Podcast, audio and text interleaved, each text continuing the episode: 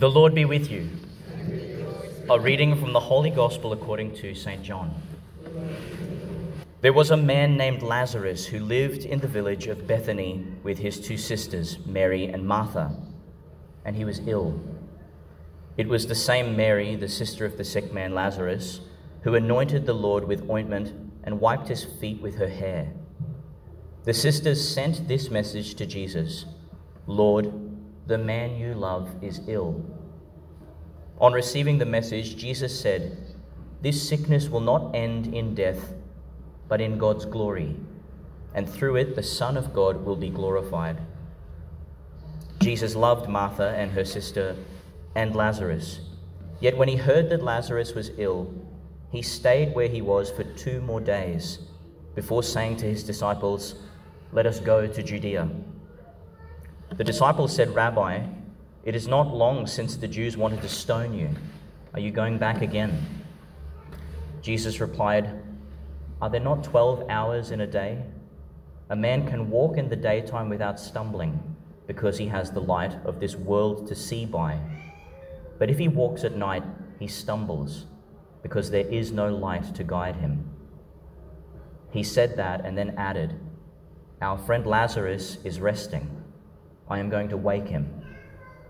The disciples said to him, Lord, if he is able to rest, he is sure to get better. The phrase Jesus used referred to the death of Lazarus, but they thought that by rest he meant sleep.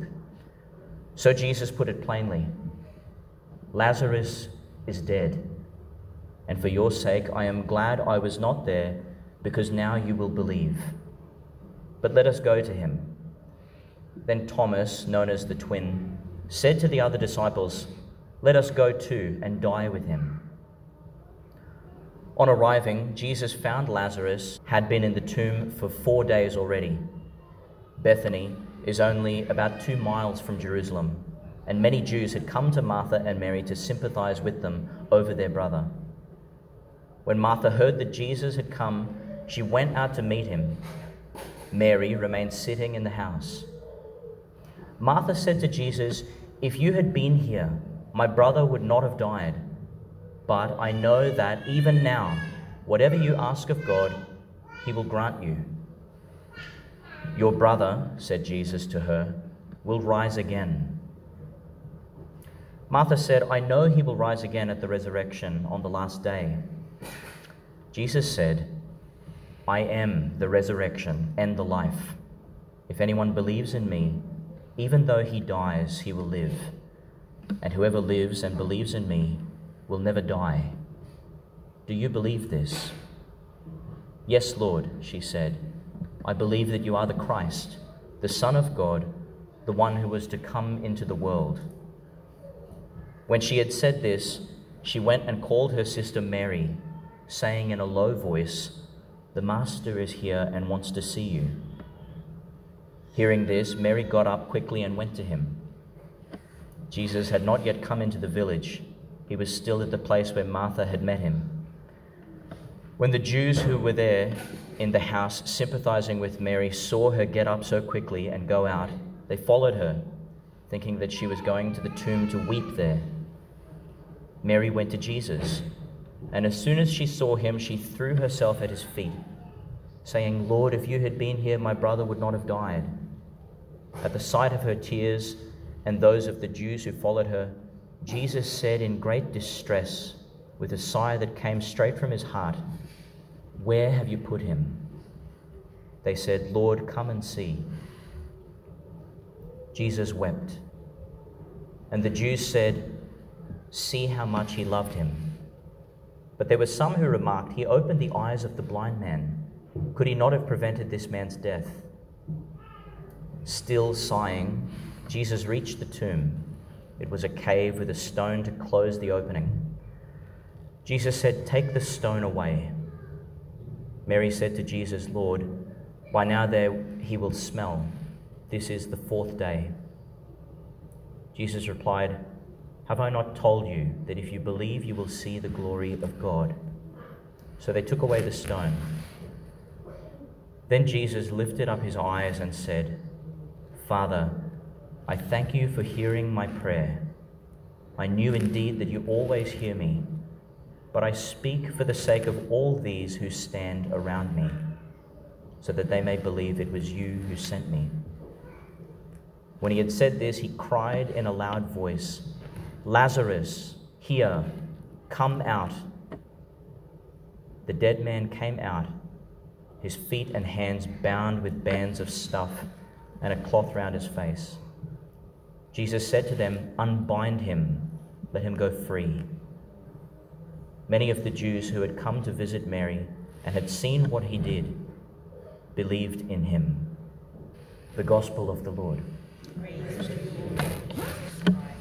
I want you to think for a moment, if you would, on all the emotions that you might typically feel over the course of a day, just any ordinary day.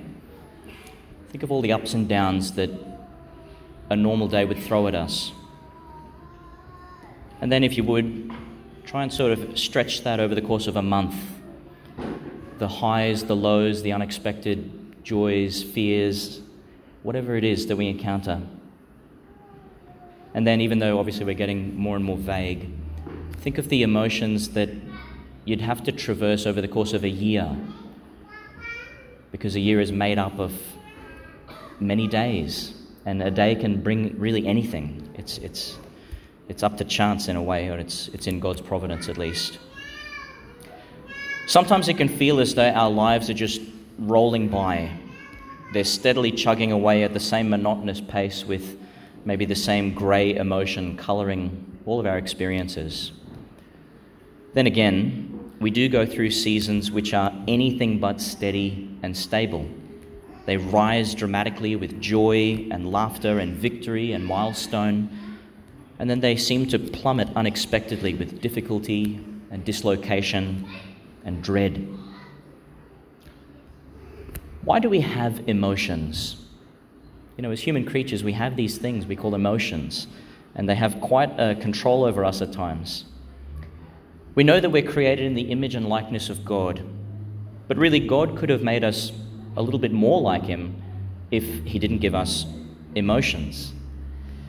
God in heaven does not experience emotions in the way that we might imagine, not in the same way that we do. We hear of God's sadness or anger or delight in Scripture, but God's feelings don't waft around unexpectedly like ours sometimes do.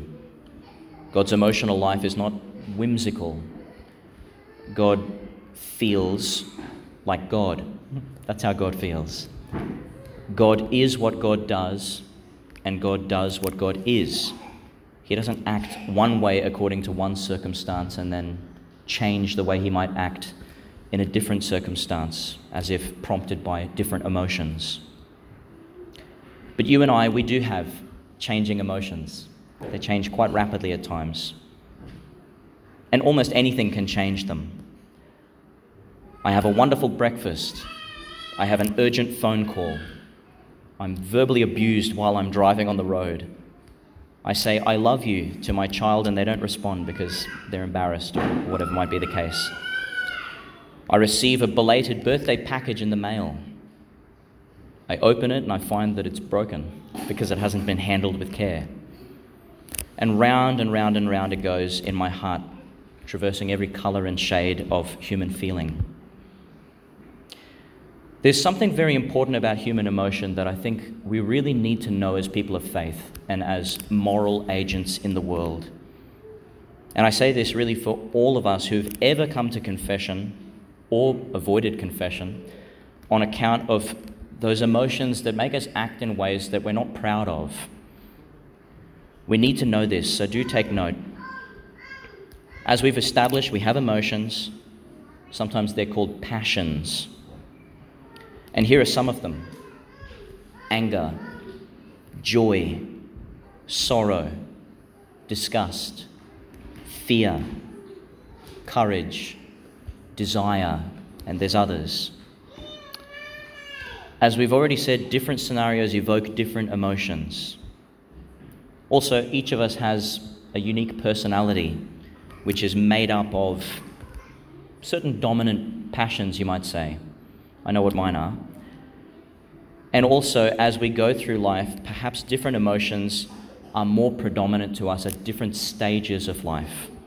So, for example, maybe for a teenager uh, a, with a certain generational inclination, there might be a strong passion of desire or disgust.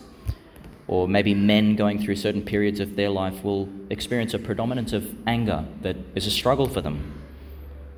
Or maybe in more mature rungs of life, we might experience a predominance of fear, or if there's loneliness, sorrow.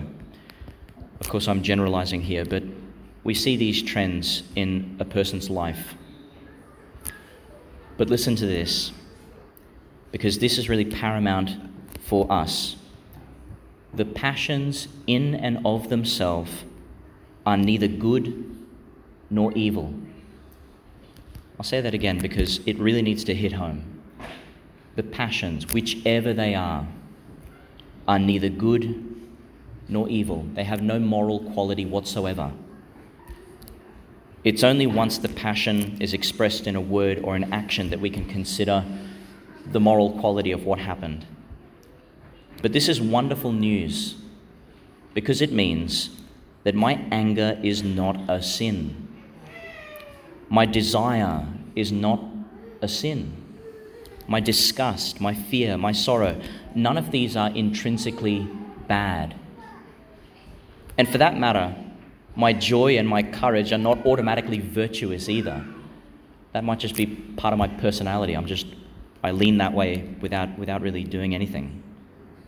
I'm not a better person because I happen to be happier. Why do we say all this? With this reading of our friend Lazarus, who was dead and is resuscitated, he's brought back to life. Because God doesn't have emotions.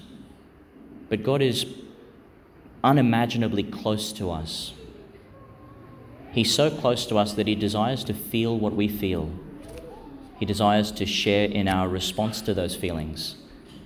He desires to be stressed and strained and even confused and worried. He desires to be bound up in the full potency of the human experience. So, if you would, just imagine once again your own lives, maybe in recent history or however much of it you want to imagine. And those most powerfully emotional times, maybe times of deep grief, deep confusion, deep worry, deep kind of heartbreaking joy, all of it. Hold that in your mind. How does God respond to this? What does He do as He abides with you and you abide with Him? We hear it loud and clear. Jesus wept. Jesus wept.